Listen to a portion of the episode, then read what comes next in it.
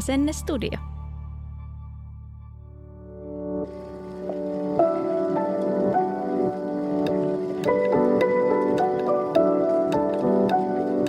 Aamukahvilla.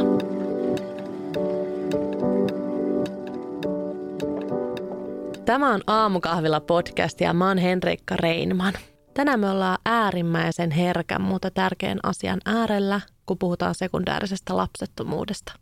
Tämä jakso on sekä niille, jotka kipuilee samojen tai samankaltaisten asioiden kanssa, että sitten ihan kaikille, jotka haluaa oppia ymmärtämään tai olemaan apuna muille. Ja samalla alkaa myös tämän Aamukahvilla podcastin uusi tuotantokausi. Ja me tullaan kuulee jaksoja muun muassa levollisuuden löytämisestä, jaksamisesta arjessa ja keväämällä mietitään unelmien kesälomasuunnitelmia sitten, kun on vähän valosammat ajat. Eli tuttuun tapaan täys laidallisia aiheesta kuin aiheesta luottamuksen ilmapiirissä. Tänään mulla on täällä vieraana erittäin raikas valokuvaaja ja taiteilija Kaisu Kaplin. Moi. Nyt sä niin kuin nauroin. Tämmöinen aihe. Nyt on muuten vähän semmoiset paineet, että kun ollaan tämmöisen aiheen äärellä, niin mulla on se, että voi ei, jos mä niin kuin nauran väärässä kohdassa. Tunnistatko? Tunnistan, mutta olen mustan huumorin rakastaja, joten en usko, että semmoista on kuin väärässä kohdassa nauraminen. Totta, mä oon kyllä myös. Ää, millaisia mietteitä sulla on nyt, kun ollaan aloittamassa keskustelua sekundäärisestä lapsettomuudesta? No mä oon ihan hyvillä fiiliksillä, mutta kyllä mä tuossa huomasin, että eilen kun tuli taas äh, iloisia odotusuutisia tuttavalta, niin, niin oli loppuillan pasmat jotenkin sekasin. Ihmiseltä, joka ei oikeastaan sillä kuulu lapsen kautta etäisesti, mutta ei ole niin kuin lähipiiristä. Mutta silti se jotenkin taas kouras jostain. Että siellä se vaan kuplii pinnan alla siellä se jossain on. Kipu, mm. suru, joku, kaipaus. Mitä se edes on sitten? Se on hyvä kysymys. Varmaan niin kuin surua se on eni, niin kuin eniten. Niin ja suruhan näkyy niin erikoisissa muodoissa ja se myös yllättää. Just tollaset, niin kuin, että aa okei, tämä kolahti muhun. Joku niin kuin random lapsen kautta etäisesti tuttu ihminen, että okei, ton raskaus nyt vaikutti jotenkin muhun tai pääsi mun ihon alle. Sitä ei jotenkin itse, ikinä pysty ennustamaan. Ei. Se on jokseenkin ärsyttävää. Jep. Mutta se on toisaalta hienoa, että sen on oppinut myös tunnistamaan, koska sitten kun sen tietää, että no tämä johtuu nyt tästä asiasta, niin sitten sitä, siihen pystyy jotenkin suhtautua lempeämmin ja myöskin järjellä. Ihan totta, ja mä oon nyt ottanut käyttöön tämmöisen, että okei, tässä puhuu suru, enkä niin kuin minä. Joo. Että jos tulee tosi rumia tai synkkiä ajatuksia, siis ihan hirveitä ajatuksia on tullut mm. mieleen, muista ja kateutta ja katkeruutta ja muuta, niin just ne ohimenevät ajatukset, että ne pystyy niin kuin laittamaan itse lokeroon, että tässä en nyt puhu minä Kyllä. tai mun sydän, vaan nyt puhuu suru. Niinpä. Jolloin on helppo myös hyväksyä sitä, että okei, miten mä käyttäydyn näin tai miten jotenkin raadollisen hirveitä ajatuksia mun mieleen tulee, vaikka silleen mä tietysti haluan, että kaikki mahdolliset ihmiset raskautuu, ketkä haluaa, mutta et ei se ole multa pois, mutta joskus ne ohimenevät ajatukset on vaan niin kipeitä, että okei, miksi toi, mutta mä en. No se on juuri näin ja, ja mä huomaan, tai huomasin silloin kipeimpinä kuukausina ja vuosina sen, että että me myös jotenkin, tai mä en tiedä onko tämä kokemus kaikilla, mutta meillä ainakin niin kuin mä koin tosi paljon voimakkaammin sen surun ja kivun, vaikka se oli yhteinen kuin mun puoliso. Ja mun puoliso ei esimerkiksi ymmärtänyt niin kuin alkuunkaan ensin sitä vihaa muita ihmisiä kohtaan. Että se jotenkin pystyy eriyttämään täysin sen ja muiden elämän. Ja sitten, mutta sitten niin kuin keskustelun kautta sitten sai, sait kiinni kyllä siitä, että minkä takia ne herättää.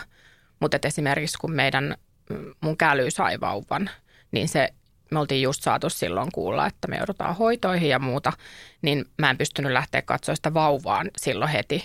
Niin se, se oli jotenkin tosi paha paikka meille, koska hän ei niinku ihan saanut kiinni siitä, että miten tämä voi niinku, että sehän on heidän ja heidän niin kuin onni ja hän haluaa olla tukena. Ja sitten mä olin se, että mäkin haluan olla tukena, mutta mä tarvin nyt tähän ihan hetken aikaa ihana, kun mulla on ensimmäiset kyyneleet mm. nyt.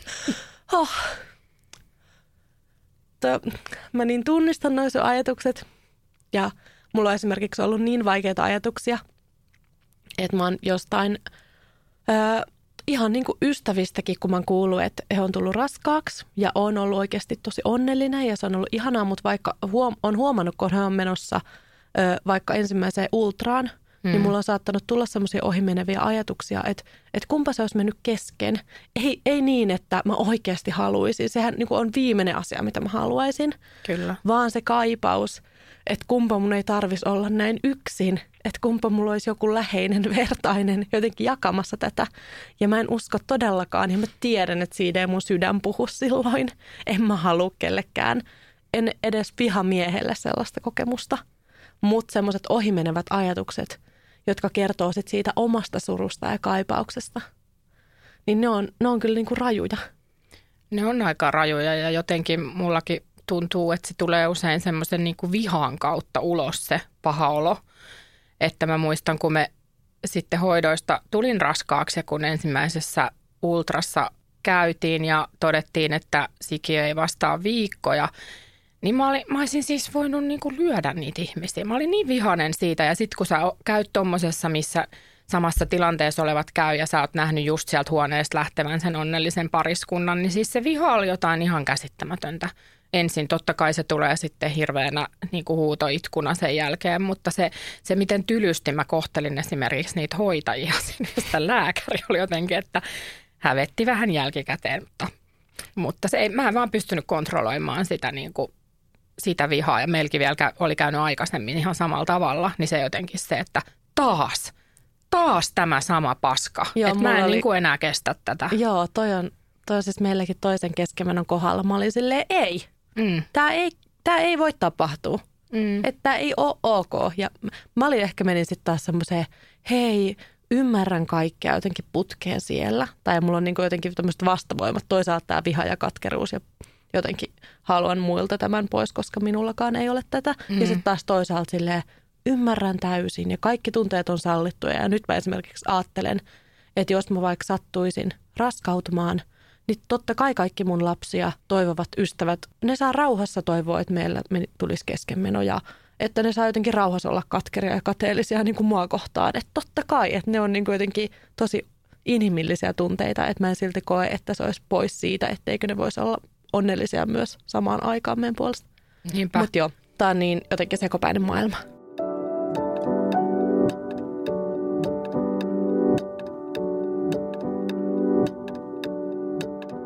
Mutta me ollaan selkeästi sukeltamassa syvälle. Ennen kuin aloitetaan uudestaan, mä haluan vielä kertoa ö, kuuntelijoille, että mitä sekundäärinen lapsettomuus on. Eli sekundääristä lapsettomuutta kokevilla on jo entuudestaan yksi tai useampi lapsi. Siis lapsia voi olla ennestään vaikka, vaikka viisi, että se toivottu lapsi voi olla vaikka kuudes.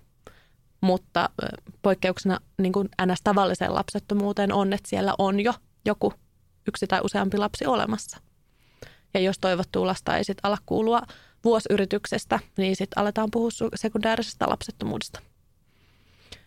Ja myös on sellaisia tilanteita, että parilla voi olla esimerkiksi ö, yhteinen lapsi tai sitten voi olla tilanne, että toisella heistä on lapsi tai lapsia. Silloin se kai on periaatteessa niin, että se on toisen lapsettomuus ja toinen, toisen sekundäärinen mm. lapsettomuus, mutta no näitä tilanteita on monenlaisia. Kyllä. Ja sitten voi olla toki tilanteita just sekundäärisessä lapsettomuudessa, että on ollut taustalla keskenmeno tai kohtukuolema tai kohdu ulkoinen raskaus tai mitä, mitä tahansa. Niin kuin meillä vaikka Kaisunkaan on molemmilla ollut tällaista kaikkea hässäkkää ja sitten sen, sen jälkeen se raskaus ei tahdo alkaa. Ja mä yritin, mä yritin vähän googlailla, että kuinka yleistä tämä on, koska se on, mä en, mä en oikein tiennyt. Ja siitä mm. oli vähän vaihtelevaa tietoa, mutta mä löysin vaan, että niin kuin lähteestä riippuen Suomessa – joka kuudes tai jopa yli viidennes nainen tai pari kärsi jossain elämänvaiheessa lapsettomuudesta, mutta siitä ei ollut niin eritelty, että koska se on sekundääristä ja koska ei sekundääristä.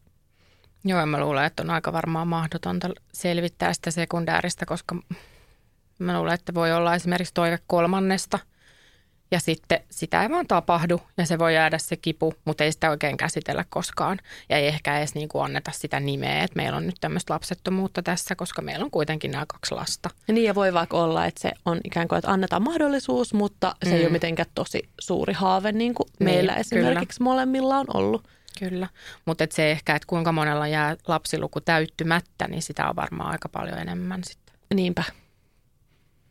Mennään sun tarinaan. Joo. Millainen elämä ja perhe sulla on? Kerro, kerro, kerro kaikki.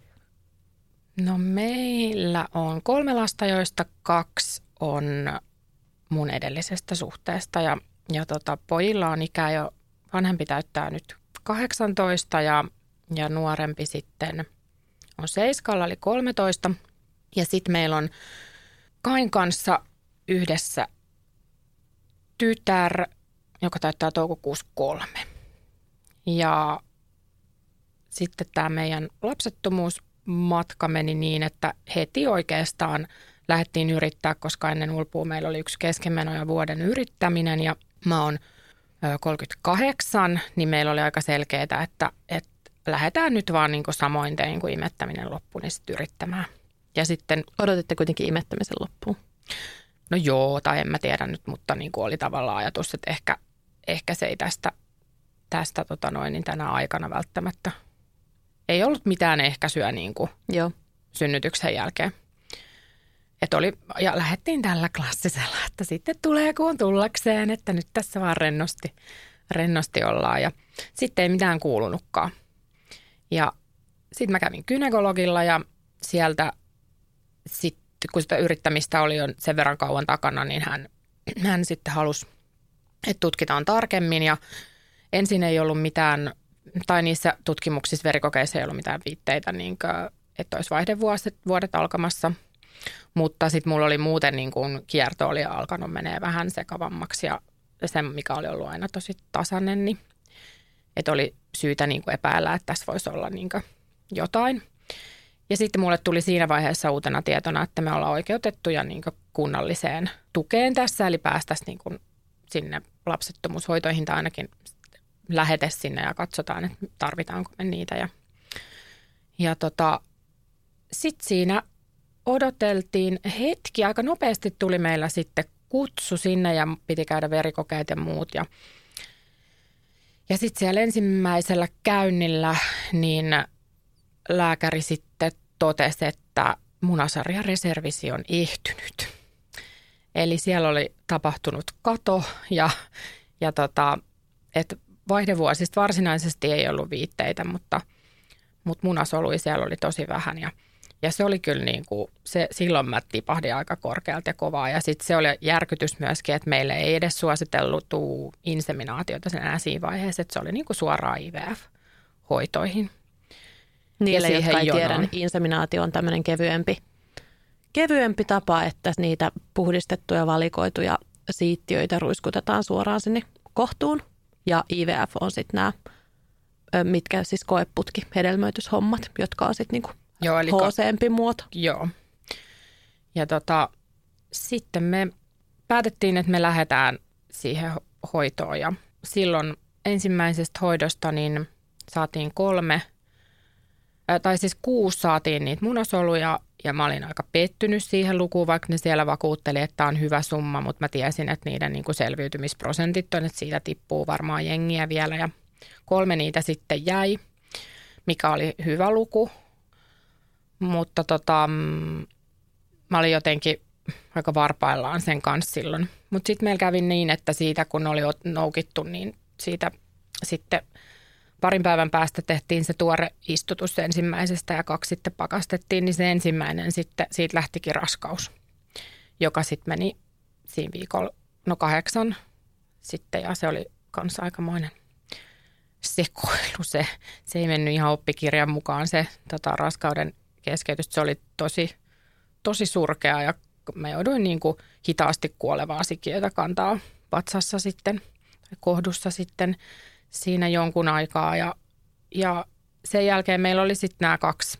Piti odottaa tietysti kuukautiset ja siinä meni, siinä meni aikaa sitten seuraavaan syksyyn ja sitten me istutettiin se ensimmäinen pakastealkio ja se ei tarttunut ja sitten alettiin keskustelemaan jo vähän, että mitäs me nyt sitten tehdään seuraavaksi. Teillä oli sitten vielä se Meillä yksi oli, jäljellä? Joo, yksi oli siellä vielä ja sitten, sitten istutettiin se ja sitten se ei myöskään sitten tarttunut, niin äh, siinä vaiheessa oli niinku pari vuotta tuota matkaa takana ja, ja me oltiin molemmat siinä vaiheessa sitten jo mielialalääkityksellä ja Kai oli alkanut saamaan paniikkihäiriöitä ja että me oltiin niin kuin aivan loppu. Ja sitten tämä ikä tästä nousee vaan koko ajan ja meillä oli meidän ydinidea siinä oli, että me saataisiin Ulpulle ikäsisarus. Ja nyt kun tämä neiti alkoi olla jo kolme kohta, niin me alettiin miettiä, että hetkinen, että miten kauan me nyt tätä venytetään.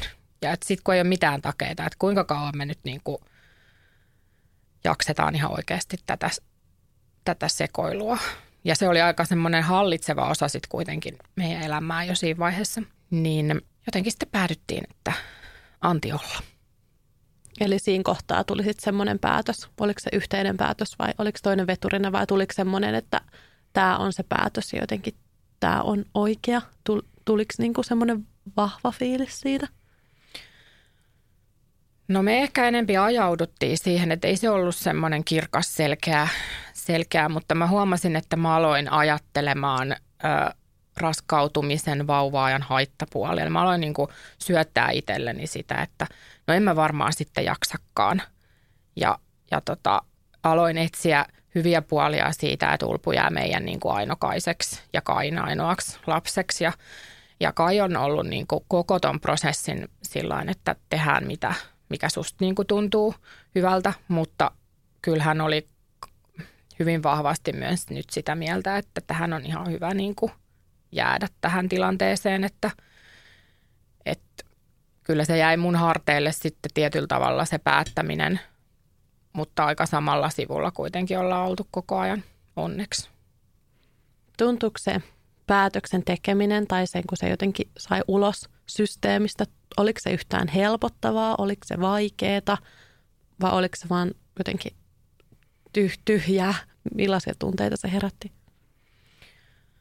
No musta tuntuu, että siinä matkan varrella sen parin vuoden aikana ja sitten se yrittäminen silloin ennen ulpua se vuosi, nyt kolme vuotta kun on tuommoista takana, niin siinä on kyllä niin kuin käynyt sitä asiaa niin joka kantilta ja niin paljon läpi, että ehkä se oli jotain sit tietyllä tavalla semmoista niin tyhjentävää, että jossain määrin vähän niin kuin olo keveni, mutta myöskin se on, mä koen, että mä oon edelleen vähän semmoisessa niin kuin kieltämismoodissa, että, että vahva niin kuin denial aiheelle ja suljen sitä johonkin mappiööhön ja yritän selittää sitä asiaa, että miksi tämä ei nyt meillä onnistunut, niin, niin ehkä nyt sitten sen takia tämä asia menee näin ja tämä näin ja tämä on jotenkin semmoista jotain tarkoitusta on alkanut etsimään sille – niin, että yrittää jotenkin väkisin löytää nyt hyviä puolia jotenkin. Joo. Että näin meille meni ja tämä on paras, koska no sitten hän on tätäkin ja tätäkin. Kyllä. Ja että jotenkin, että me nytten kun eletään helmikuuta, niin meillä olisi ollut laskettu aika siitä raskaudesta tammikuun puolessa välissä – niin nyt mä huomaan, että mä ajattelen, että niin, miten tämäkin tilanne, jos tässä olisi nyt se vauva ollut. Eihän se olisi tähän nyt yhtään sopi. niin jotenkin syöttää itsellensä semmoista, että olisi helpompi olla, eikä tarvitsisi niin ajatella sitä, että no tämä oli nyt tällainen niin paska-asia, mitä mulle ei suotu, enkä mä saanut. Niin, eikä se valheellista ole. Sehän on totta, että sulla niin. on luultavasti nyt niin kuin tietyiltä osin elämässä helpompaa, vaikka niin. varmasti niin kuin tietyiltä osin voisi niin kuin vois olla helpompaa sen lapsen kanssa siis. Että mm-hmm. eihän se ole niin kuin valetta, että kun asialla on niin monta puolta, niin onhan se selviytymistä ja hyvä tapa selviytyä, että keskittyy niihin asioihin, mitkä sitten siinä on hyvää siinä tilanteessa.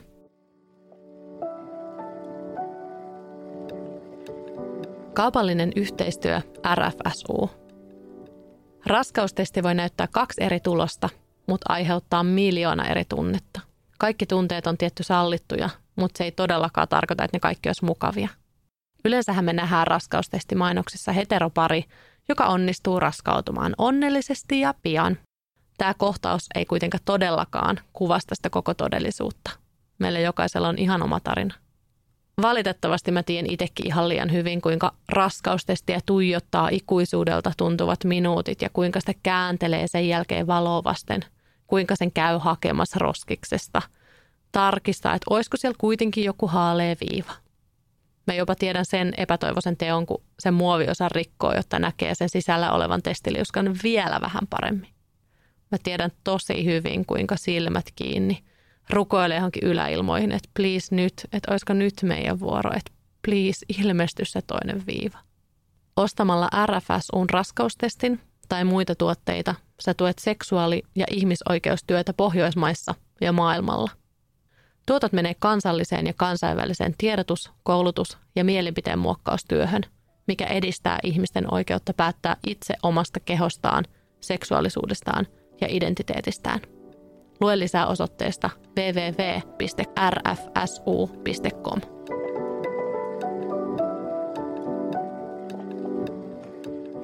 Huomaat sä, että sulla on takaraivossa semmoinen olo, että no ehkä se nyt, kun sä ikään kuin päästät tästä prosessista, niin ehkä se nyt sitten lähtee, kun aina kuulee ne tarinoita, että sitten kun he rentoutuivat, niin sitten se raskaus lähti hups vaan. Että rentoudu vaan, niin onko niinku, huomaatko, että on semmoinen joku vielä takaportti siellä auki vai onko se oikeasti sellainen olo, että nyt tämä päätös on tehty ja takaportit on suljettu? No, siis kyllä siinä alussa se jäi auki se takaportti ehdottomasti ja näitä tarinoita sain itsekin kuulla – että rentoudu vaan, niin sitten se tulee silleen, tuppa kertoo, tuppa kertoo, miten tuossa rentoudutaan. Että no, ei kun avanto. Joo, kun sä lopetat tuon stressin, niin sitten se putkahtaa.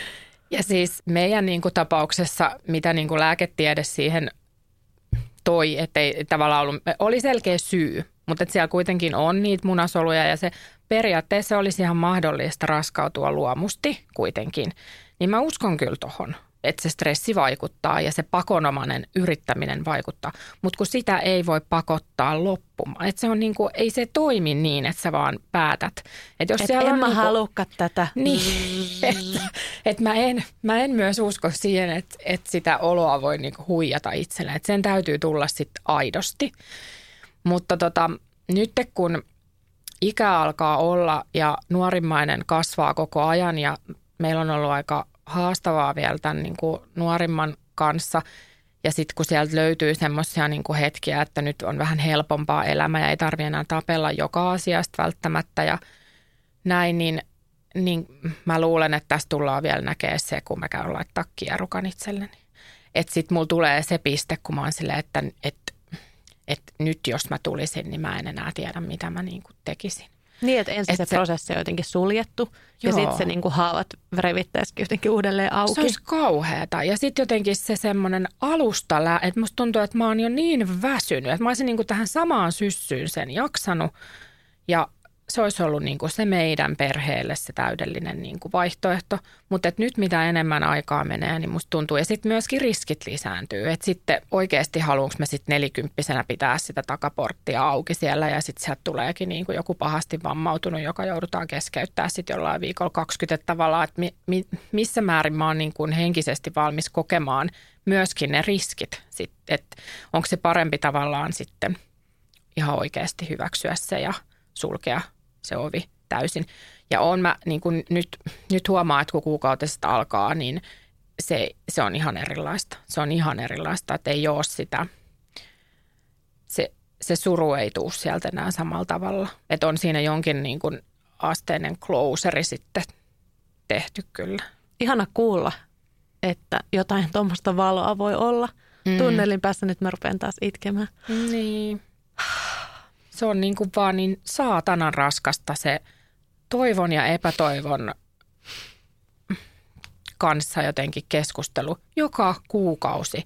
Ja se, me, se ei ole niin kuin, jotenkin mulle lääkäri sanoi silloin, kun se meni, tämä viimeisin meni kesken, niin lääkäri oli mulle, että hei, tämä oli teidän ensimmäinen hoito ja tämä on vain yksi kierto. Ja mä olisin, että vitut on, että tässä menee viisi kuukautta ja mä vanhenen koko ajan ja niin kuin ulpu kasvaa koko ajan. Että, että siinä kun se niin kuin raskaus oli alkanut siihen, että me pystyttiin istuttaa se seuraava, niin siihen meni melkein puoli vuotta.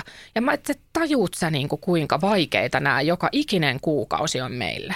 Joo, just se niin kuin surun kanssa eläminen, kun sehän tuntuu siis ikuiselta. Mm. Samaan aikaan, kun aika menee periaatteessa nopeasti, että se esikoinen kasvaa nopeasti. Mm. Samaan aikaan sen oman surun kanssa eläminen on niin hidasta, että sitten kun ne menkat alkaa, sitten on se, että okei, nyt on se pari viikkoista venailua, mm. sitten on se jyystöviikko, sitten on ne piinaviikot. Mm. Jotenkin ihan silleen, että... Ja sitten taas sama uudelleen. Joo, niin kuin se sama ralli.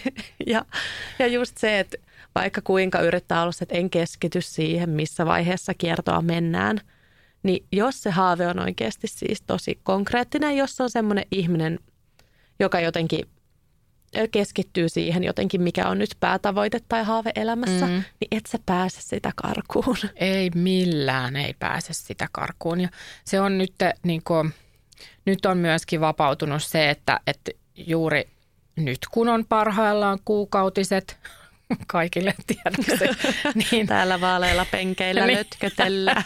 niin, niin, niin tota, että mulla, mulla meinas mennä siis jotenkin ohi, että ne tulee. Että se, siitä aika nopeasti sit myös pääsee irti siitä kierrosta. Ja mäkin seuraan äpillä kuitenkin ja pidän kirjaa ja, ja lähinnä nyt niin kuin jo ajatellen vaihdevuosia, että mä seurailen, että koska kun mulla selkeästi ne on varmaan aika nopeasti oven takana, kun olen 37-vuotiaana ja on todettu, että täällä on niin kuin heikohko tilanne, niin, niin se on ollut ihanaa jotenkin. Nyt me justiin viikonloppuna olin sille, että hetkinen, että ko, koska ne, pitäisikö ne nyt, milloin ne, ja ei, ei tullut sellaista oloa, että olisinko, olisinko raskaana. Että se oli jotenkin niin kuin, se on ollut tosi rentouttavaa. Ihanaa. Joo, mä en siis ennen ollut yhtään semmoinen kierron syynääjä. Ja mm, nyt mä todellakin mm. tiedän, niin kuin, okei, tänään ovuloin. Saatikka jonkun ovulaatio, niin siis se miten mystinen se on se niin kuin koko maailma. Mä en vieläkään tiedä edes, milloin mä niin kuin ovuloin okay, mä tarkalleen. tunnen sen kyllä. Mä en todellakaan ennen tiennyt, että mä oon jotenkin niin kyllästynyt semmoiseen mun kehon vahtaukseen. Joo, se on muuta. Ja sitten, että miten voi olla niin kuin universumi, Jumala, kuka ikinä onkaan päättänyt näistä asioista, että ne raskausoireet on samanlaisia kuin alkavien kuukautisten oireet. Sillä että siellä on joku yksi eroavaisuus, niin kuin joku valkovuoto. Että jos sulla alkaa menkat, niin sitä ei tuu. Ja jos sä oot... Ai, eipäs tulehan. Ai jaha. Tulee, tulee. Niin just, eli Joo, sekään se ei ole lisääntyy niin kuin, niin kuin menkkojen äärellä monella.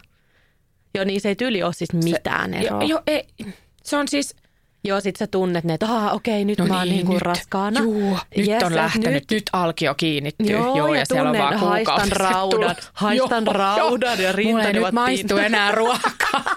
Siis että se on niin kuin koirat on valeraskaana, niin mä olin niin kuin lukemattomia kertoja aivan varma, aivan varma. Ja sitten se sairas pettymys, kun se on negatiivinen. Sitä et meinaa uskoa edes sitä, Joo. koska sä tietenkin teet sen vielä ihan siinä tosi alussa, se jollain varhais-varhaistestillä, koska sä oot ihan saletti, että nyt mä oon raskaana. sen raskaustestipaketin auki. Joo. Se, että se liuska näkee paremmin, kääntelet sitä valoa vasten. Joo, laitat Jotenkin... johonkin chattiin, että voisiko tässä olla joku haamuviiva. Etkä usko sitä silti. Ei. Vaan pari tunnin jälkeen kaivat sen roskiksesta. Joo. Joo, sitten analysoidaan monta kertaa. Sitten ehkä haetaan joku eri merkin testi.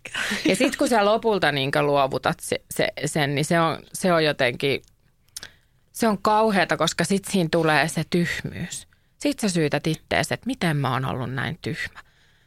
Että siis niin kuin ne jotenkin sanat, millä mä oon itteeni haukkunut myöskin tässä prosessin aikana, on ollut hirveitä. Siis sitä niin kuin lehmän määrää, mitä meillä, niin kuin, että tyhmä lehmä. Miksi Tämä on niin kuin defenssinauru. Niin kuin... Oikeasti niin, mä itkettää, niin, niin mä nyt hymyilen. Niin, että se, se, se on niin kuin jotenkin surullista se ja sitten vielä tolleen, että kun on tutkittu asiaa ja on todettu, että se vika on minussa, niin se, että miten se kulminoituukin, niin kuin, että tämä on minun paskakeho. Minun huonot kaikki, mitä minulla on. Minä en onnistu. Minä olen epäonnistunut tässä. Tosin Kai sitten ihanasti sanoi tuossa jossain vaiheessa, että, että pitää nyt kuitenkin muistaa se, että vaikka hänen tavaransa on tutkitusti kunnossa, niin voihan se olla, että meidän vaan niin kuin ei yhdessä ne ei jotenkaan niin kuin toimi niin hyvin. Että voihan se olla myös hänessä vähän sen se vika. Niin kiitos, kiitos toi vähän lottu.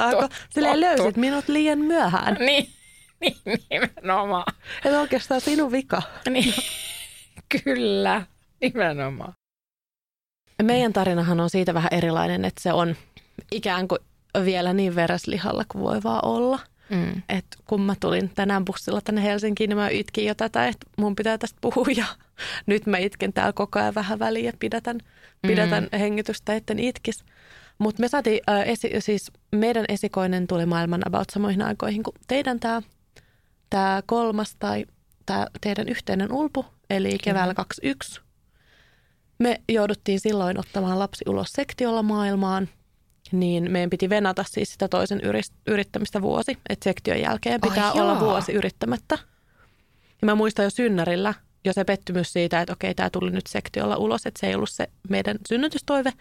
Mutta se, että piti vielä niin venaa se vuosi, niin oli mulla jotenkin vaikeaa. Että mä olin aina nähnyt itseni silleen, että, että about heti vaan. Siis silleen, mä Joo. muistan ehkä neljän kuukauden jälkeen mä olin silleen, että no nyt mä voisin uudestaan raskautua. Joo, ja mä sanoin synnytyslaitoksella. Mulla oli vauva sylissä ja mä kattelin ulos ikkunasta ja mä sanoin Kaille, että me ei olla täällä vikaa kertaa. Ja Kai oli silleen, öö, toi vauva jo 12 tuntia. ja mä olin jo silleen, no niin, lähdetään se hommiin. Jotkut on muuten raskautunut synnärille. Kuullut, onkohan tämä urbaani legenda? Mä oon kuullut näin. Mutta joo, me siis ö, jouduttiin venaamaan vuosi ja sitten sen jälkeen, kun saatiin ruveta yrittämään, niin sitten se raskaus lähti heti käyntiin. Ja mä muistan, kun mä olin silleen, että no jes, että vuosi ja yhdeksän kuukautta tulee nyt ikäerokset. Tämä jotenkin vielä nyt niin kuin kestän. Embraceasit sä ittees myös siitä, että vitsi mä oon niin hedelmällinen ja uu, koska mä uskottelin myös itselleni tällaista tarinaa. Ja sitten on tiputtu korkealta ja kovaa. No ehkä just kun se esikoinen oli lähtenyt sillä tosi nopsaa käyntiin ja nyt tämäkin lähti tosi nopsaa käyntiin, niin mä olin jotenkin silleen, meidät on nyt luotu toisillemme ja meidät maailma haluaa, että me lisäännymme keskenämme. Joo, ja, ja... maailma olikin, että you wish ja märkä rätti Jep, ja sitten mä oon miettinyt, että okei, onko niinku ylpeys käynyt lankeemuksen edellä. Sitten tultiin kyllä korkealta, mutta sitten tuli tämä ensimmäinen keskemeno. No se oli oma surunsa, mutta sitten kolmas raskaus lähti melkein heti sitten sen jälkeen. Ja mä olin silleen, että no niin, toi oli vaan tuommoinen voimauttava kokemus tai yksi keskenmeno. Että se, mä oikeasti mä olin vähän niin kuin, vaikka se oli ihan hirveetä, niin eihän se, tämä mun kokemus, että eihän se keskenmeno hyvä, että mä korostin ikään kuin mä olisin kertomassa kenenkään muun kokemuksia täällä. Mutta ymmärrän, jos joku ei koe näin, mutta mun mielestä se itse keskenmeno ei ollut mitenkään ihan järkyttävä kokemus verrattuna siihen, että pitää jotenkin uudestaan lähteä yrittämään. Että se yrittäminen ja sen pitkittyminen on ihan siis miljoonasti hirveämpää kuin ne keskenmenot. Mä oon samaa mieltä kyllä ja mun se ensimmäinen keskenmeno myös meni silloin niin, että kun me päätettiin lähteä ja kierrukka pois, niin mä tulin heti raskaaksi. Ja sitten se keskenmeno kans tuntui siltä, että vaikka se meni vasta sitten siellä ysiviikolla, niin se meni täysin luomusti, se meni ihan oppikirjan mukaan. Kaikki tuli ulos itsenäisesti. Mulla ei ollut oikeastaan mitään varsinaisia kipuja, vähän nyt siellä makoilin ja nuoleskelin haavoja, mutta en mä niin kuin ollut kovin kipeä edes. Ja se meni niin kuin tosi hyvin. Niin kyllä mä silloin kanssa sitten ajattelin, että tämmöinen nyt tässä ja eteenpäin ja sitten vaan uutta. Ja sitten sitä yhtäkkiä ei kuulunutkaan. Joo. Ja just se, että meillä oli sitten se toinen keskenmeno, niin siinä samassa hässäkässä multa löydettiin sitten keuhkoveritulppa, massiivinen molemminpuolinen keuhkoveritulppa. Eli nämä mun tukokset oli luultavasti aiheuttanut nämä keskenmenot – ja sitten taas nämä raskaudet oli luultavasti aiheuttanut tämän tukoksen. Joo. Eli tämä oli tämmöinen niin kiva oravan pyörä. Joo. Ja mä, mä muistan, kun mä jotenkin olin siellä synnärillä, että nyt mä vaan haluaisin heti yrittämään uutta, että mä pääsisin tästä niin kuin traumasta ja tästä niin kuin sekoilusta, että mä haluan vaan nyt, että se uusi raskaus käynnistyy. Ja nyt meillä on syy mm. näille keskenmenoille. Nyt mä rupean piikittämään tätä veronhoiduslääkettä ja nyt niin kuin kaikki menee hyvin, että nyt me taas niin kuin hedelmällisinä ö, raskaudutaan vikkelästi ja nyt niin kuin uutta vaan putkeen. Mä Kauan muist... siitä on nyt aikaa? No tämä oli syyskuussa 2022. Joo, eli siitä on nyt eli kohta puolitoista vuotta. Niin. Ja mä, lääkäri silloin kielsi, että me ei saada yrittää lasta heti. Ja mä olin siitä ihan sikapettynyt. Mä oon se, että ei, mm. ei, ei, että mä en pääse tästä surusta yli ja tästä, niin kuin, ellen mä saa nyt yrittää sitä raskautta. Sitten mä vielä tinkasin sen siihen, että mä sadan kolmen kuukauden jälkeen yrittää. Eli niin kuin vuodenvaihteessa – niin kuin alkuvuodesta 2023 alkoi sitten niin kuin yrittäminen. Ja siitä on nyt sitten niin kuin vuosi ja kuukaus. Ja on tullut tutuksi nämä, tämä kierto ja mm. kaikki. Että yhteensähän tässä on nyt siis yritystä pian kaksi vuotta, mikä on jotenkin todella masentavaa, että vuosi sitten, mä muistan, mä katsoin puhelimesta, että okei, vuosi sitten mä raskauduin ekan kerran esikoisen jälkeen. Ja nyt mä pelkään niin kuin sitä, että mun puhelimen muistot rupeaa syöttää, että kaksi vuotta sitten – mm. mä raskaudun esikoisen jälkeen ekaa kertaa. Ja mulla koko ajan tässä niin kuin taustalla pyörii, että okei, nyt meillä pitäisi olla niin kuin vuosi ja niin kuin mitä reilu vuoden ikäinen tai sitten ehkä just vuoden ikäinen. Että mm. mä, niin kuin, mä en ikään kuin jäänyt kaipaamaan niitä kuolleita sikiöitä sinänsä, vaan niin kuin sitä ajatusta siitä, että okei, nyt se olisi tämän ikäinen tai nyt me voitaisiin olla jo niin sen vauvavuoden ohi. Me jotenkin mm. haluttiin se kaikki niin kuin raskas hoivavaihe jotenkin sen samaan rysäykseen. Ja, Sama. Ja nyt niin kuin, ja sitten mä koko ajan lasken, että okei, nyt niin kuin esikoisen ja sitten mahdollisen seuraavan ikäeroksi tulee ainakin kolme ja puoli vuotta, mm. kohta neljä. Jotenkin, että se kasvaa koko ajan, että se, niin kuin ne kelat pyörii niin, kuin niin monella tasolla koko ajan. Ja meillä siis kävi tässä vielä sellainen, että sitten kun mä sain luvan yrittää tämän keuhkoveritulpan jälkeen tai saatiin lupa, mä menin silloin kynelle katsomaan, että asiat on niin kuin ok. Tai jotenkin silleen kävin verikokeessa, että onhan niin kuin rauta-arvot ok. Se oli kuitenkin mm. ne keskenmenot, kun se veren, veren määrä, niin kuin mitä kehosta tulee ulos, on niin, niin kuin infernaalinen, mm. että mä olin ihan harmaa koko muija. Että vaikka mä sain silloin rautainfuusion suoraan suoneen, onko se rautainfuusio? No joo, on joka tapauksessa.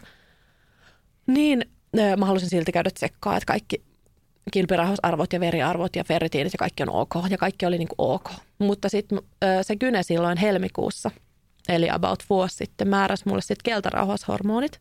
Joo. Ja mä olin vähän sillä, että okei, okay, miksi? Miksi? Ai, teroluttia. Teroluttia, joo. Ja sehän sitten, niin kuin, mä käytin niitä sitä about puoli vuotta.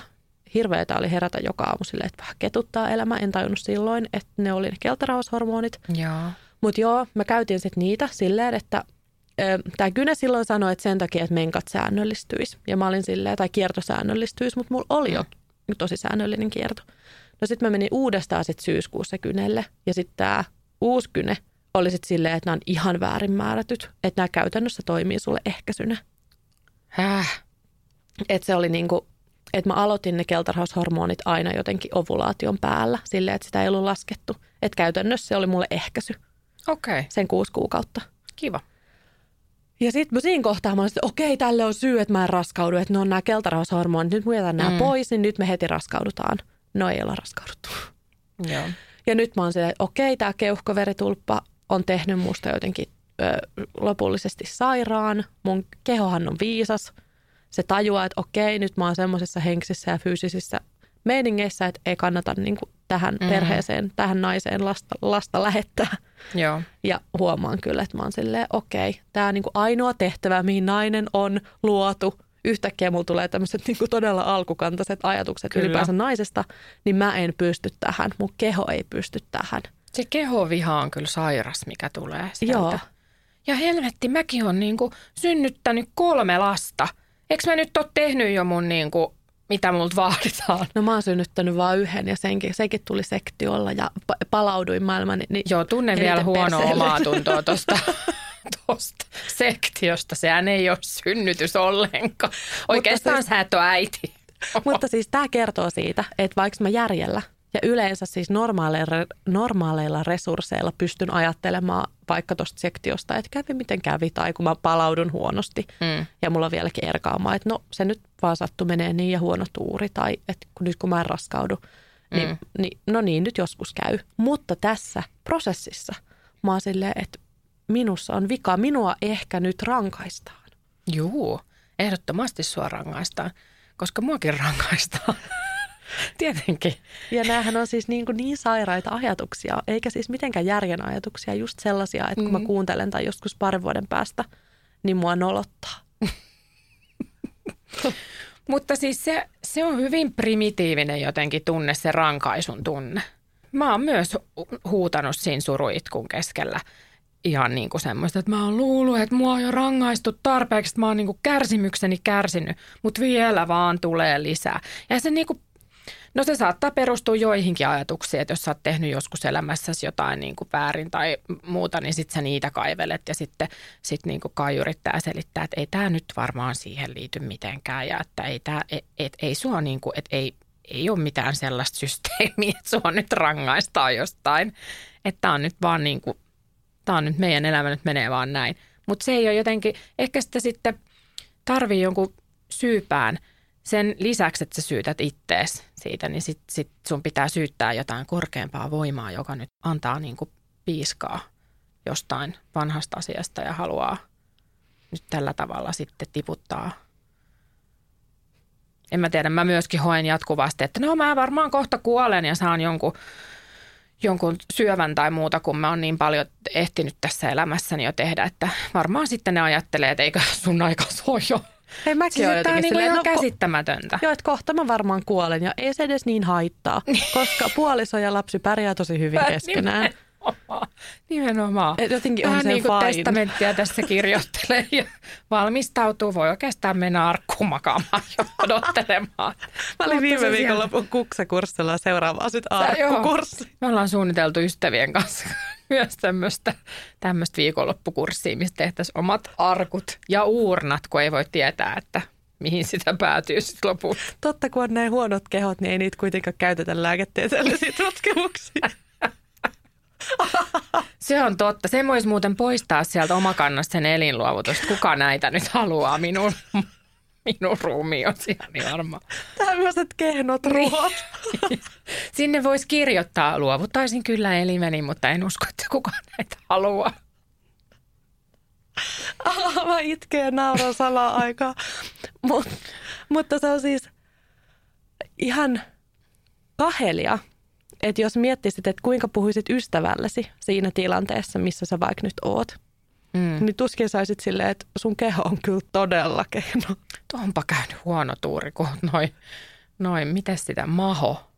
Jep, ja sitten niinku ympäriltä, siis meilläkin on niinku tuttuja ja kavereita lapsettomuushoidoissa tai kärsii näistä samoista asioista, niin jotenkin niiden tunteet ja ajatukset on helppo ymmärtää ja sitten on helppo olla itse siis silleen myötätuntoinen heitä kohtaan, mutta se itse myötätunto jotenkin loistaa poissaolollaan helposti. Joo, käsittämätöntä. Miten, mutta se on kyllä, musta tuntuu, että se, mä en, niin, en tiedä onko se persona kysymys vai onko se niinku En tiedä. kaikki tästä tilanteessa, koska niinku kyllä musta tuntuu, että mistä tahansa, niin sitten se empatia löytyy aina niitä muita kohtaan, mutta ei itseään. Jep, tai jotenkin ehkä jälkikäteen. Mä luulen, mm. että nämä on esimerkiksi sellaiset vuodet, että joo, me varmaan muistetaan, miten mahtava tyyppi esikoinen on, mutta muuten me ei varmaan muisteta mitään kumpikaan puolison kanssa. Niin. Niin. Se silleen, että on niin, niin kuin vahva suru päällä. Mm. Ja varmaan joku korkean toimintakyvyn masennus ja mitä liian kaikkea. Mm. Siis silleen, ja sitten jotenkin, mekin kun me nähdään jotenkin vielä se jotenkin toivo siellä tunnelin päässä, Mm. niin mä oon jotenkin silleen, että no en mä nyt mene mihinkään terapiaan tai aloita mitään käsittelyä. Että mä pidän tää nyt täällä sivusboksissa enkä avaa sitä boksia ollenkaan. Että mä en nyt halua puhua tästä surusta enkä ottaa sitä käsittelyyn. Että nyt mä käyn, kävelen näitä portaita ja käyn tuolla avannossa ja yritän jotenkin niin kuin selvitä tästä arjesta. Ja sitten kun olen raskautunut ja on vauvavuosi mennyt, niin sitten voin ryhtyä käsittelemään tätä surua. Joo, se on just hyvä tapa siirtää sitä sinne tulevaisuuteen. Jep, mutta kun pitää mahdollisesti säästää vielä lapsettomuushoitoja varten, niin miten tässä nyt niin vielä menee johonkin terapiaan ja Niin, Kaik- kaikenlaista. Mutta meillä ei ole siis löytynyt mitään. Mekin sitten hakeuduttiin alkututkimuksiin, että onko meillä nyt jotain lääketieteellistä juttua ja ei ole siis löytynyt mitään. Että perusdiagnoosi selittämätön lapsettomuus, että verikokeet oli fine ja aukiolotutkimus oli kaikki fine. Mulla on niitä munarakkuloita vielä niin kuin jotenkin normaali määrä, tai mikä nyt on normaali, mutta semmoinen mm. Kuolema, että ei näytä, että olisi vaikuttanut mikään mihinkään. Ja sektioarvio on semmoinen, että siihen näyt, on kuulemma siistiä, että sekin voi siis vaikuttaa siihen, että joo. kaikkiin keskenmenoihin tai lapsettomuuteen tai muuta, mutta se on kuulemma semmoinen siisti, että ei pitäisi vaikuttaa ja siittiöt oli fine ja kaiken pitäisi olla niinku fine. Et sun pitäisi nyt vaan rentoutua. Niin, nyt pitäisi siis stressaamatta. relata. Mulla kyllä helpotti se, kun se syy löytyi.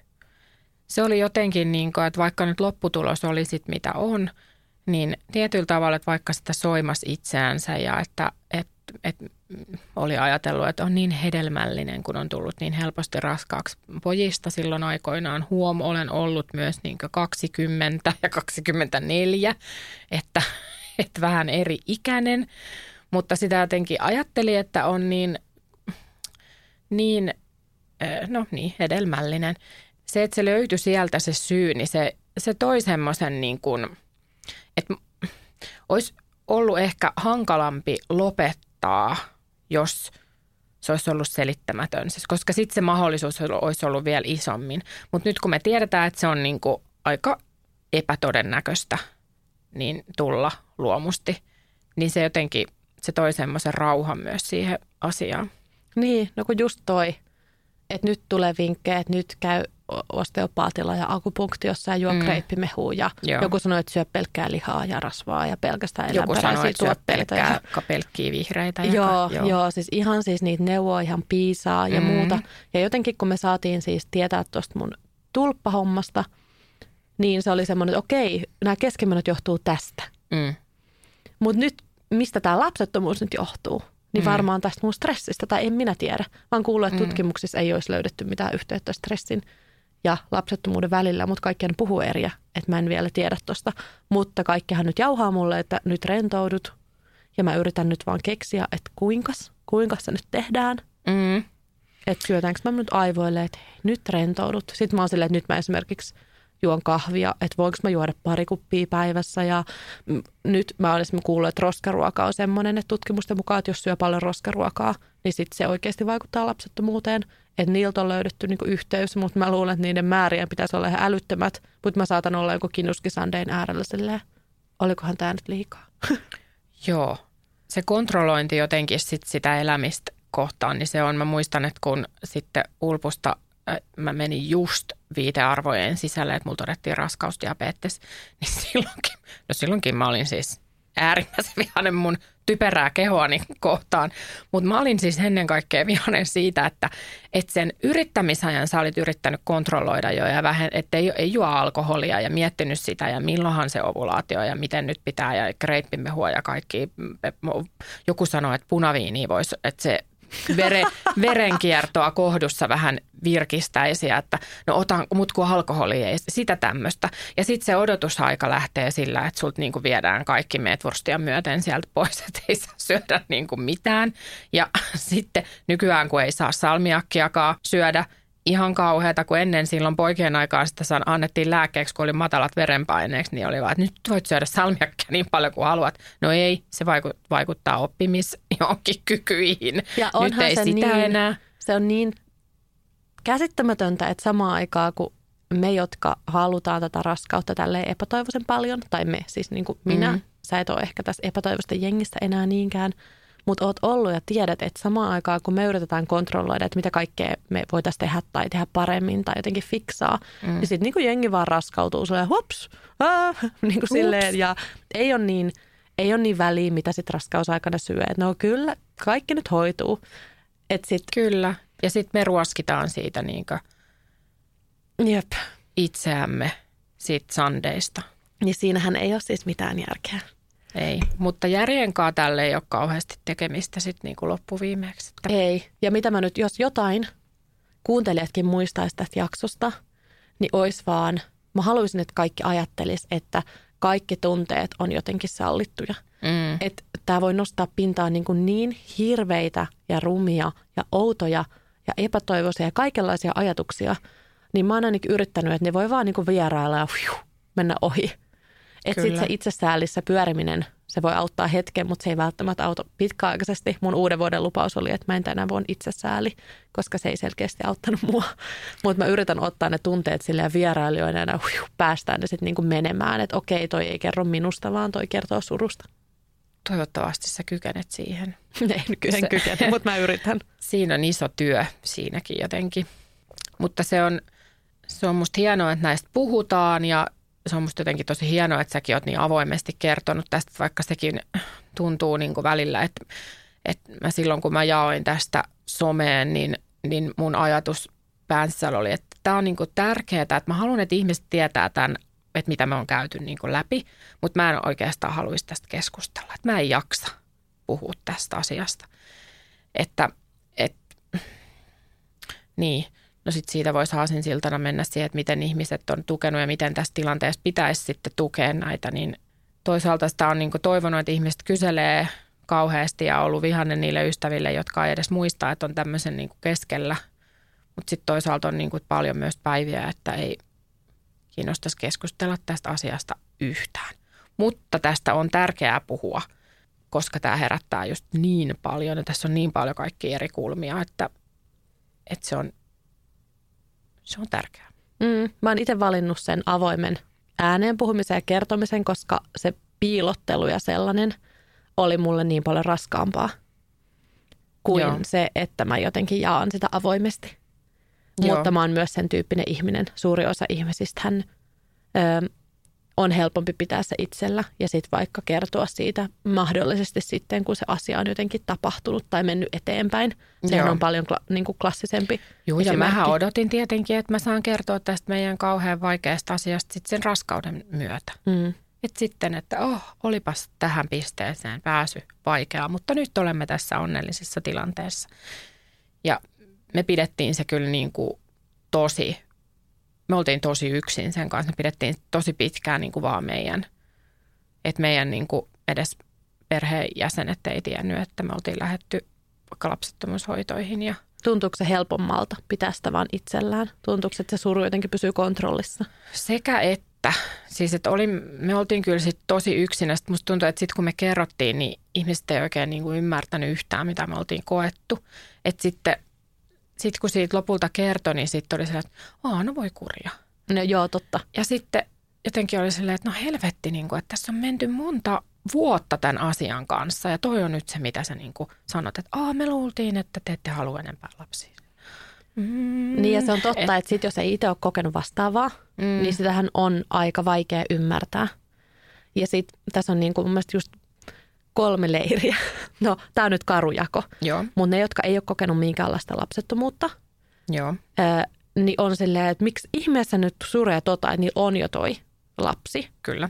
Että esimerkiksi mä muistan, ennen kuin mulla oli itsellä edes haaveita mistään lapsista, ja yksi mun tuttu jako somessa sekundäärisestä lapsettomuudesta, ja mä ajattelin, että se on pimein asia ikinä olla surullinen. Et nautin mm. nyt siitä ekasta, ja sä oot jo niinku äiti, ja älä, älä nyt niinku tota sure, että onpa niinku ihan supernuijaa. Mä olin just se, mm. joka tuomitsi ne ajatukset, mitä mulla just nyt itse on. Joo. No sitten on tämä leiri, joka, ö, mikähän nämä mun leirit nyt onkaan.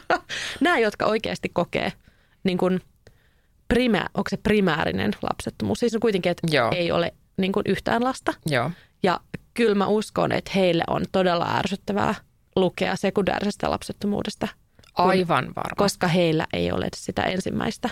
Kyllä. Ja heillä ei ole se tot, niin kuin toteutunut se toive vanhemmuudesta. Kyllä. Ja äh, mä oon yrittänyt... Se leiri on paskin leiri. Niin, mahdollisesti. Ja koen itsekin vastuuta jotenkin puhua, että nyt puhun sekundäärisestä lapsettomuudesta, että en yritä teidän leiriin tai en yritä väittää, että olisi samankaltaista surua. Siinähän jotenkin puhutaan vähän eri asioistakin, että kun puhut sekundäärisestä lapsettomuudesta, niin se liittyy aika paljon yleensä niihin olemassa olevaan tai olemassa oleviin lapsiin ja siihen toiveen, toiveeseen sisaruudesta.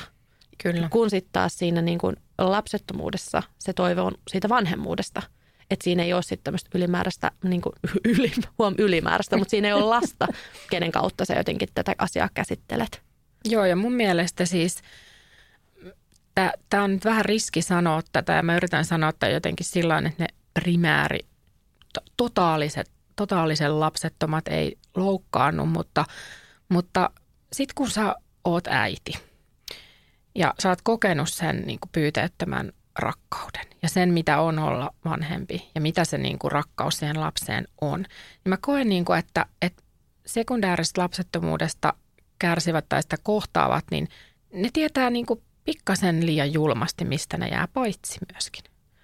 Ja varsinkin kun mullakin on niin kolme lasta, niin mä oon kokenut sen, niin sen sisarussuhteen. Mä tiedän, mitä se on niin parhaimmillaan, mitä se arki on, kun on enemmän niitä lapsia, miten paljon ne tuo siihen niin perheeseen ja siihen dynamiikkaan. Ja se kaikista surullisin asia ja se kaikista suurin toive tässä oli saada Ulpulle se ikäsisarus. Sille se rikoskumppani siihen lapsuuteen. Se, mikä mulla on ollut, se, mikä pojilla on ollut toisistaan. Ja meillä, pojat on puolet ajasta meillä, niin se tietysti, että Ulpu esimerkiksi ikävöi niin kuin isoveljensä, mutta, mutta että sitten kun pojat on meillä, tai oikeastaan enää tämä keskimmäinen, niin kun Aapo on kotona, niin niillä on ihana se suhde. Ja mä niin näen sen, mutta mä myös tiedostan sen, että niillä on kymmenen vuotta ikäeroa Ja että se ei, et Ulpu ei tule koskaan kokemaan sitä, silloin olisi ollut se pari vuotta niin vanhempi. Niin se on niin se kaikista surullisin asia. Ihan ehdottomasti. Sitä mä niin suren varmasti jatkuva, jatkuvasti. Ja mä oon tosi onnellinen ja kiitollinen siitä, että silloin ne isoveljet. Mutta silti jotenkin, ja sitten niin se vielä, että, että se jää niin kain ainoaksi lapseksi. Ehkä, toki hänellähän on, niin miehillähän on vielä niin 20 vuotta aikaa tässä lisääntyä ja hänen tavaransa on varmasti aivan vallan laadukasta vielä 60 että liekkö hän sitten voi löytää jonkun nuoremman naisen jossain vaiheessa tehdä lisää lapsia. Mutta jos tällä mennään, niin se jäisi niin kuin ainoaksi. Niin se, se, se jotenkin se, että totta kai niin kuin sit se suru siitä, että jos se, sä et saisi yhtään lasta, niin se on aivan hirveä. Mä en pysty edes ajatella, mitä se olisi. Mutta silti siinä on jotenkin se ahdistava tietoisuus, että mä tiedän niin tasan tarkkaan, mistä mä jään paitsi. Mä en ehkä pääse just tohon niinkään. Joo. Koska mä ehkä luulen, että mä luulin, että mä olisin vanhempana pyyteettömästi rakastavampi. Okei. Okay. Kuulostaa, kuulostaa nyt ihan tosi hurjalta, mutta mä jotenkin, mitä sä nyt selittäisi? Että siihen vanhemmuuteen on liittynyt niin paljon niin raskaita tunteita. Ja mä mm. jotenkin kuvittelin, että okei, tämä vanhemmuus on semmoinen asia, mihin mä oon jotenkin syntynyt. Mä Joo. jotenkin ajattelin, että se olisi mulle helpompaa. Joo. Niin mä oon ehkä enemmän kipuillut sitä, että mun haave oli oikeastaan niin kuin useampi lapsinen perhe. Joo. Eikä niin kuin vanhemmuus. Joo. Ja että sitten jos meille tulisi vain yksi lapsi, niin se ikään kuin haave, se suurin haave jäisi jotenkin saa, saavuttamatta. Mm. Että mun haave ei niinkään ollut, että minä saan rakastaa pyyteettömästi lapsia, vaan Joo, että olisi semmoinen tiimi, semmoinen perhe, Joo, no siis se sama, sama toki, mutta ehkä se, se niin tarkoitin sillä sitä, että, että se suru jotenkin Ehkä, että sä voit konkretisoida niitä niihin vaiheisiin, että sä tiedät jo, mitä se niinku on. Ja joten... Niin, ja että mitä, mitä mä, mistä mä jään niinku sit paitsi, että mä en saa kokea näitä asioita sitten niinku enää uudelleen. Mm. Kun sitten taas, jos sä oot täysin lapseton, niin sulla voi olla sitten just ehkä enempi niinku ajatuksia, mutta sä et ole vielä kokenut sitä. Niin sit, et kun sitä väheksytään ehkä sit suruu enemmän tätä sekundäärisen lapsettomuuden, koska meillä on jo se lapsi tai lapsia, niin niin sitten mä haluaisin niin kuin muistuttaa myös siitä, että toisaalta me niin tiedetään, mitä se on niin kuin todella raadollisesti. Ja sitten se voi satuttaa tosi paljon, että me ei saada sitä enää uudestaan. Että se, että se on niin kuin ahdistava kokemus myöskin, että mä en niin kuin saa sitä, että silloin kun sä oot täysin lapseton, niin sulla on, sulla on joku näkemys siitä asiasta, että mitä sä odotat ja mitä sä haluat – ja näin. Ja siis meilläkin on ollut niin kuin tosi vaikeaa, että, että on mä myöskin joutunut sitä miettimään, että mis, miten mä voin haluta, miten mun niin kuin tämä intuitiivinen tunne, että, että mun ty, syli on tyhjä, on näin voimakas, kun itse asiassa mä en jaksaisi tuota lasta niin kuin yhtään. Mä en jaksaisi niin kuin yhtäkään vauvaa tässä elämässäni. Mutta silti mä en saanut itsestäni pois sitä, sitä että se syli tuntui niin kuin vaan tyhjältä. Että tästä puuttuu, että meidän perheestä puuttuu se palanen vielä – niin, että... eikä ne ole järjellä selitettäviä asioita. Ja just mun Ei. mielestä on ylipäänsä, lähdetään aina väärälle teille, jos lähdetään vertaamaan tätä lapsettomuuden surua mm. ja sekundäärisen lapsettomuuden surua. Kun Kyllä. eihän tämä ole mikään surukilpailu. Se on vähän, mä keksin nyt jonkun ontuvan vertauksen. öö, No vähän niin kuin, että joku sanoisi mulle, että on onnellinen siitä, että sulla ei ole välilevytyrää, kun sulla on toi napatyrä. Niin. Siis silleen jotenkin, no toi nyt oli tosi ontuva. Mutta siis silleen, että ei ne jotenkin, niin. Jotenkin se, että ole onnellinen siitä, mitä sinulla on. Silleen mm. olen. Ihan niin, äärimmäisen niinpä. onnellinen, enkä ole mistään muusta yhtä onnellinen. Kyllä. Mutta silti niin. voi olla äärimmäisen surullinen. Ja se ei tarkoita, että mä jotenkin rakastaisin mun olemassa olevaa lasta vähemmän, jos mä toivoisin ei. toista lasta ja että hänellä olisi sisarus Mm. Ja mä en myöskään kuvittele, etteikö yksilapsiset perheet vois olla ihan tosi onnellisia tai ihminen tarvisi sisaruksen. Mm. Se ei ole niin kuin, se on vaan siis meidän toive. Nimenomaan. Että se tilannehan olisi ihan eri, jos sä alun perin jo ajatellutkin. Tai jotenkin ollut silleen, että no ehkä yksi riittää. Niin sittenhän se olisi ideaalitilanne. Niin. Niin olisi. Et mä en koe, Meitä on moneen junaa. Niin, että ei ihmiset ole sisaruksettomina jotenkin surullisempia. Tai kyllä he voi saada ihan kaiken elämässään siltikin. Kyllä, voivat ehdottomasti. Mutta äh, tämä leirijuttu muuten, Joo, hei, tähän mi- jäi kesken. Niin. Se kolmas leiri on ne, jotka on kokenut sitä sekundääristä lapsettomuutta. Onko Ja- se meidän kämppi? Niin, ja sitten he kyllä ymmärtää, mistä siinä puhuu. Että kun oot silleen, että no, oltiin viikonloppupuolison kanssa kahdestaan lomalla ja ei ollut ovulaatio, niin ei tarvinnut harrastaa seksiä. Se, että jep, ihanaa, tuo oli varmaan parasta. Jee! Ei mitään paineita. Ja siis toi on, toi on kyllä, niin kuin, toi, toi olisi ihan oma jaksonsa toi niin kuin se seksi ja mitä, mitä sille tapahtuu tämmöisen niin kuin projektin keskellä. Ja minkälaisen seksuaaliterapian jakson tarvii sen jälkeen, että Joo. saa sen niin kuin ehjäksi jälleen. Ei hyvänen aika. Ja sitten me, mäkin niin jotenkin odotin innolla sitä aikaa, että nyt sitten ei tarvitse mitään kelloa kattella enää, kun tämä projekti on ohi. Mutta me, nyt ei ole kyllä katteltu mitään. Nyt on ollut niin Katteltu täysin. sarjoja. Joo, nyt on ollut niin täysin vaan joku. No siis me ollaan oltu tietysti tämmöisen niin rupeaman jälkeen, niin se mitä tästä tulee, niin se väsymyshän purkautuu. Joo, Väsy, se, se on niin kuin ehkä se teema, just yksi, biisi meidän perheessä. yksi vähän kau- väsyneitä. yksi kaukaisempi tuttu lapsettomuushoitojen jälkeen raskautui onnellisesti ja sitten se oli vaan se, että ei hitossa koko raskausaikana siis missään tapauksessakaan minkäänlaista ajatusta penetraatioon, että hiiteen penetraatio. Ja on kyllä niin kuin unelma-ajatus, että voisi harrastaa ei-penetraatiokeskeistä seksiä. Joo, Että mitä kaikkea muuta se on. Nimenomaan. Mutta tämä on oma, Si- tämä on oma, jakso. on oma jakso. Tämä on sitten se, se, se, kevään viimeinen jakso. Mä tuun uudelleen tämän. Jep. Penetraatiokeskeisestä seksistä eroon. Sä oot valmistunut joku seksi-asiantuntijaksi käynyt kaikki prosessit ja muuta. Kyllä.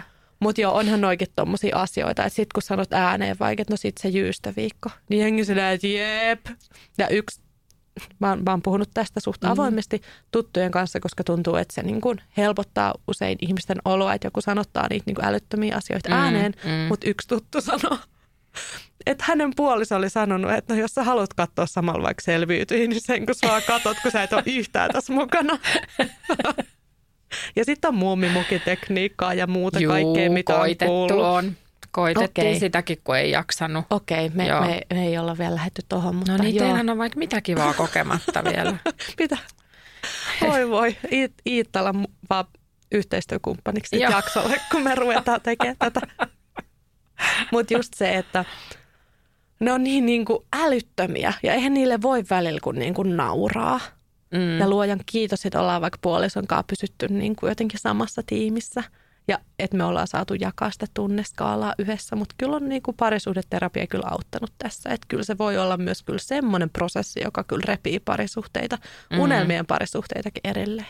No ihan varmasti. Ja sitten kun ne kokemukset on jotenkin, että, että, että kun me äidit, naiset ollaan erilaisia, niin saatika sitten kun vielä otetaan ne miehet siihen tai puolisot ylipäänsä, niin jokainen on niin kuin omanlainen ihminen.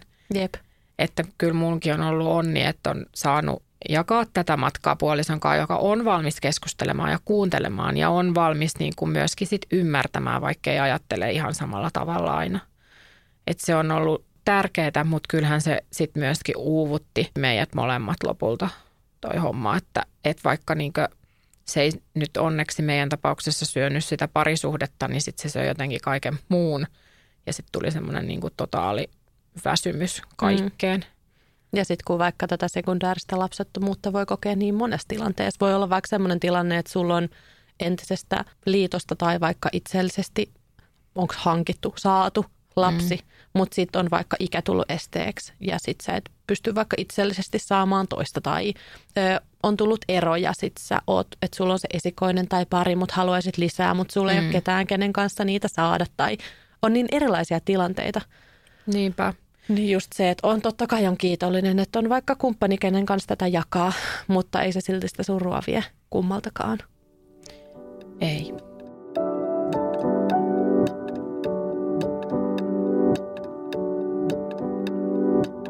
Oletko huomannut semmoista lieveilmiöä, että sä takerrut ulpuun jotenkin väkevämmin, kun tämä haave siitä seuraavasta mahdollisesti jää toteutumatta?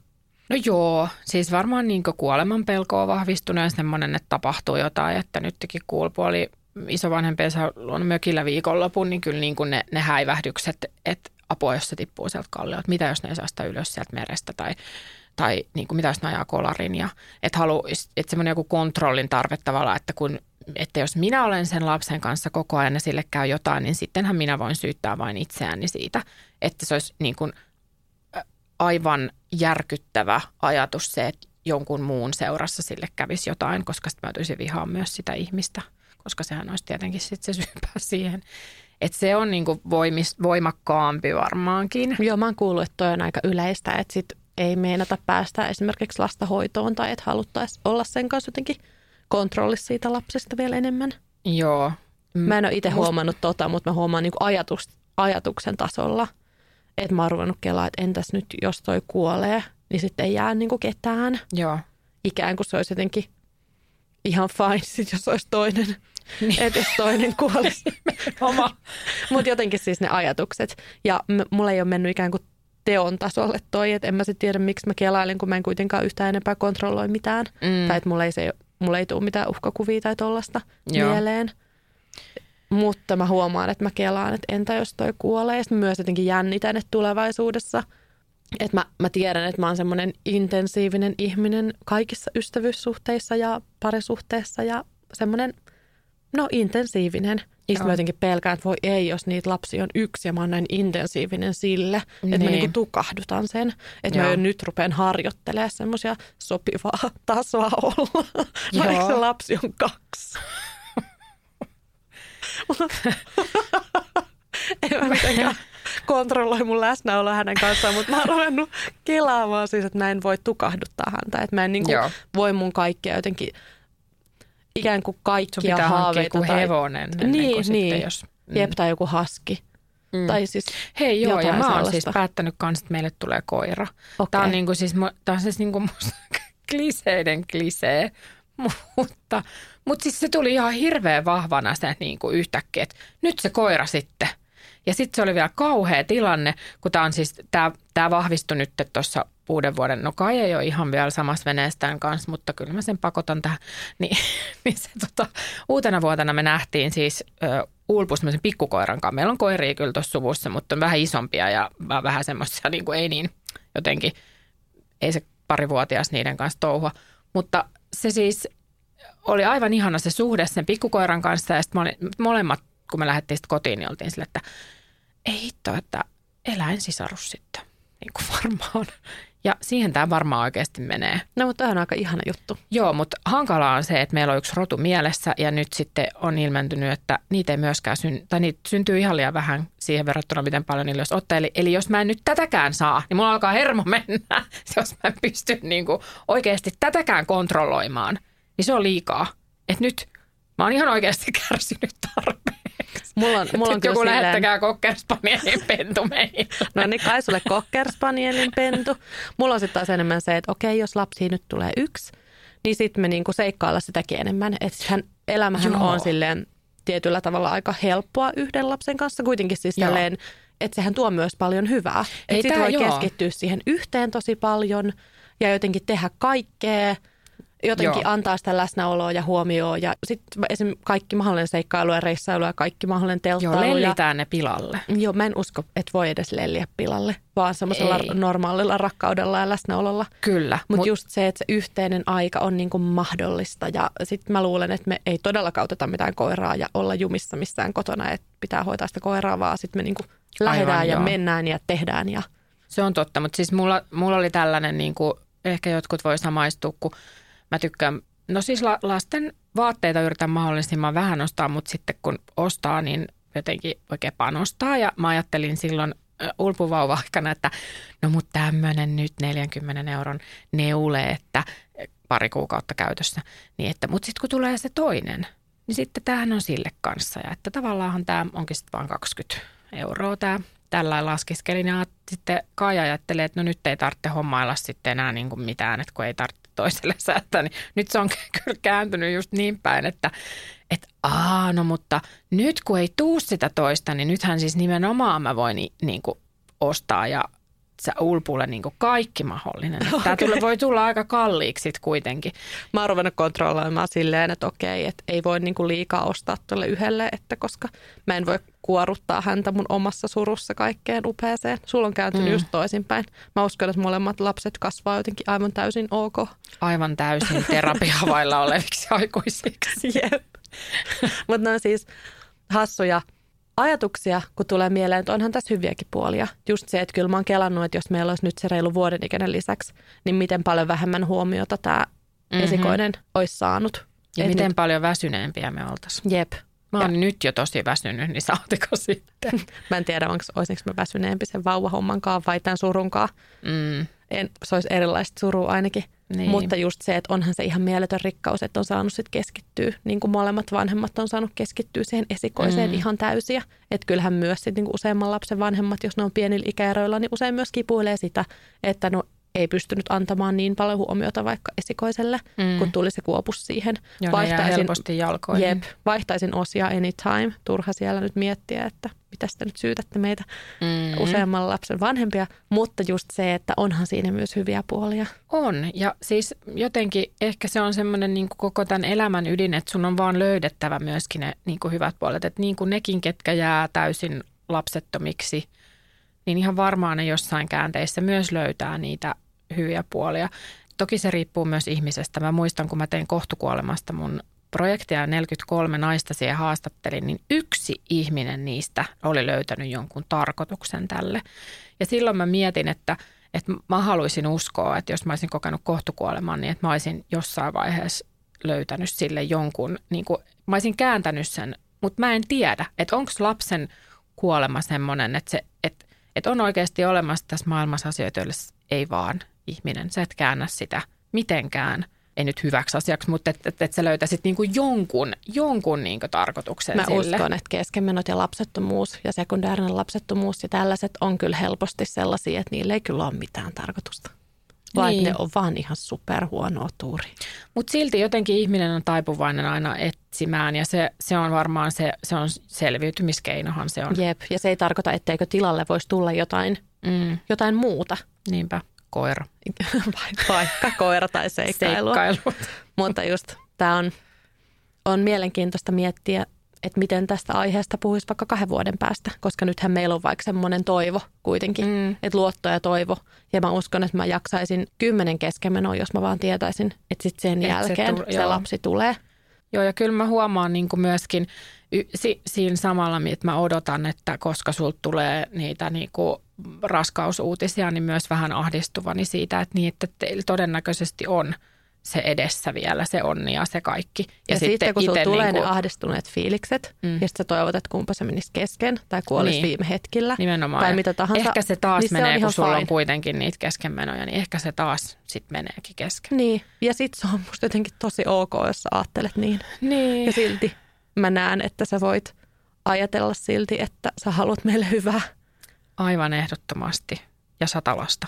Joo, ja kyllä mua niinku, ja siis kyllä sehän on, me, niinku... mä en haluta satalasta, mutta kyllä mua jännittää, vaikka mä tiedän, mulla on paljon seuraajia, mm. jotka ö, on kokenut lapsettomuutta tai sekundääristä lapsettomuutta, mm. niin kyllä mä tiedän, että siellä on varmasti tosi paljon niitä, ketkä sitten, jos me onnistutaankin raskautumaan, mm. niin pettyy ja ahdistuu. Joo. Ja jotenkin musta se on sitten ihan tosi ok. Se on hyvin niin kuin inhimillistä. Niin ja ei niiden tunteet saa meidän lasta menemään kesken.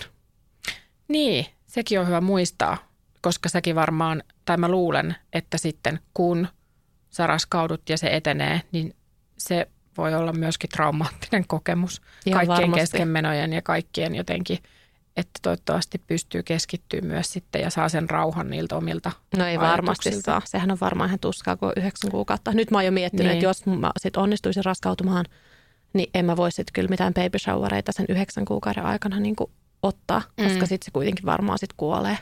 Joo. Että ehkä sitten jälkikäteen mä oon miettinyt, että no mut sitten, jep. Mm. Ja sitten mä oon miettinyt, että okei, no mutta ei sen jälkeen ole sitten aikaa. Että sitten taas toisaalta olisi tosi kätsy nyt, kun se esikoinen on niin iso, niin pitää ne baby showerit sitten sen raskauden aikana, mutta en mä ehkä voi. Joo, ei tässä ole mitään järkeä. Ei. Ei. Mutta meillä on edelleen kuitenkin semmoinen luottavainen olo, ja tämähän on meillä tämmöinen dominoefekti, mm. että sitten kun lapsiluku on täynnä, mä pääsen erkaumaleikkaukseen kehohan on, mun keho on täysin rikki Joo. ja mä en pääse leikkaukseen, leikkaamaan mun napatyrää ja Joo. erkaamaan ennen kuin lapsiluku on täynnä. Joten nyt mä vaan rentoudun. Onko sun lapsiluku sitten kaksi En mä tiedä. hetkellä? Mä luulen. Mä aina ajattelin, että neljä. Sitten mä oon tiputtanut sen kolmeen. Joo. Nyt mä oon tiputtanut sen kahteen, mutta mä oon niinku vähän, vähän niin kuin siinä kahden vaiheella. Joo. Se tarttat sitten kyllä terapiaa. Mä tarvitsen niin paljon terapiaa, mutta mä luulen, että kaksi olisi meille ideaali, mutta en tiedä. Mä jotenkin en nyt uskalla ajatella vielä pidemmälle. Mutta sen mä oon päättänyt, että kolmatta ei ainakaan yritetä. Se on varmaan oikeasti hyvä päätös. Mm. Siis, että Tulee, niinku jos on tullaksi. Joo, se on varmaan. Mun mieli on just semmoinen, että pystyn tuohon. Mutta nyt mä keskityn siihen mahdollisen toisen tulemiseen. Ja, ja sitten jos sitä ei tule, niin jonkun seikkailujen kehittämiseen. Mm. Onko kaikki sanottu? Niin. O, Nyt sulla on ehkä pahoillani, että mä oon kiroillut niin paljon, mutta kun tää on niin ärsyttävä aihe. Ja sitten mä toivon jotenkin aina, että kukaan ei loukkaannu, vaikka aina joku loukkaantuu. Ja sitten mä mietin sitä, että, että, että on tämä outoa tämä elämä. Että kyllä mä mietin silloin, kun me lähdettiin niihin IVF-hoitoihin, että no tulee tällainenkin kortti sitten katsottua tässä elämässä. Et en ajatellut ollenkaan, että tämmöisessäkin pisteessä vielä ollaan. Mulla on Se oli hyvin mielenkiintoinen kokemus. Joo. Suosittelen kyllä lämmöllä kaikille IVF-hoitoja. Jos siis arpoo sitä, että uskaltaako lähteä vaikka. Olen kuullut kyllä samaa. Ja että aika moni on sanonut, että kannattaa hakeutua mieluummin niihin lapsettomuushoitoihin ennemmin kuin myöhemmin. Niin kuin ehdottomasti. Ja mun gynekologi sanoi silloin, että hän ei tee mitään surullisempaa, kun hänellä oli tullut vastaanotolle ö, 39-vuotias nainen ja sanonut, että hän on yhdeksän vuotta yrittänyt. Ja sitten heillä ei ollut enää aikaa niihin kunnallisiin hoitoihin. Ja sinne voi mennä, vaikka ei olisi minkäänlaista ikinä niin ollut minkäänlaista ongelmaa, niin vaikka ensikäynnille tsekkaamaan, että onko Kyllä. kaikki fine. Kyllä. Toikin olisi ihan oma jaksonsa toi koko niin kuin hoitosysteemi ja kaikki raha, mitä siihen menee ja oi Kristus sentään. Jep. Se olisi semmoinen etelän reissu ilman mitään lopputulosta, mutta se on semmoista. Se on vaan rahaa. Mä oon kuullut, että joillain menee kymppitonneja ja vuosia, että ei ky, niin, kuin, niin. Helppo oli tehdä se lopettamispäätös, koska on jo lapsia. Että silleen kyllä niin kuin on, se tässä sekundäärisessä lapsettomuudessa varmasti on helpompaa ihan oikeasti. Mm. Että siellä on se. Mutta ei se helppoa. No ei. Mä just itse asiassa yksi päivä mietin, että saaks pankista lainaa lapsettomuushoitoihin, mutta nyt, nyt ei sukelleta enää tähän, Ei mennä vaan siihen. nyt jätetään tämä jakso killumaan ja lillumaan, Tämä jotenkin jää just semmoiseen. Me ei tultu mihinkään hyvään lopputulokseen koska ei tässä ole mitään lopputuloksia. Tämä ei ole mustavalkoinen aihe. Ei. Ja, mutta mä toivon meille molemmille rauhaa ja levollisuutta tulevaisuudessa. Mä en usko, että se on mahdollista nyt, mutta mä toivon sitä tulevaisuuteen. Joo. Kiitos Kaisu. Mä toivon vauvoja kaikille, mutta älkää kertoko niistä mulle. Oikeasti sä saat sit vihata mun vauvaa. Ei, kun mä lullutan aina. Vauvat on ihania. Kiitos Kaisu, että tulit mun vieraaksi. Kiitos. Oli kiva tulla. Kerro vielä, miten sut löytää somesta. Instasta löytää Kaisu Kaplin. Ja sulla on supermakeat verkkosivut. Mikä se on Kaisu? Oh, joo, ja sitten mulla on tulossa ihan uudet verkkosivut. Ai on. On. Mikä se osoite on? kaisukaplin.com.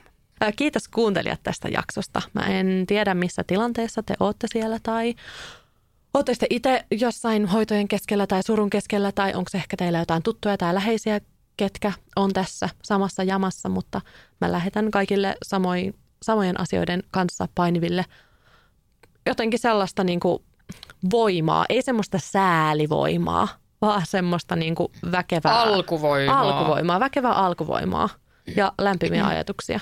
Semmoisia niin kuin myötätuntoisia ja toivorikkaita ajatuksia.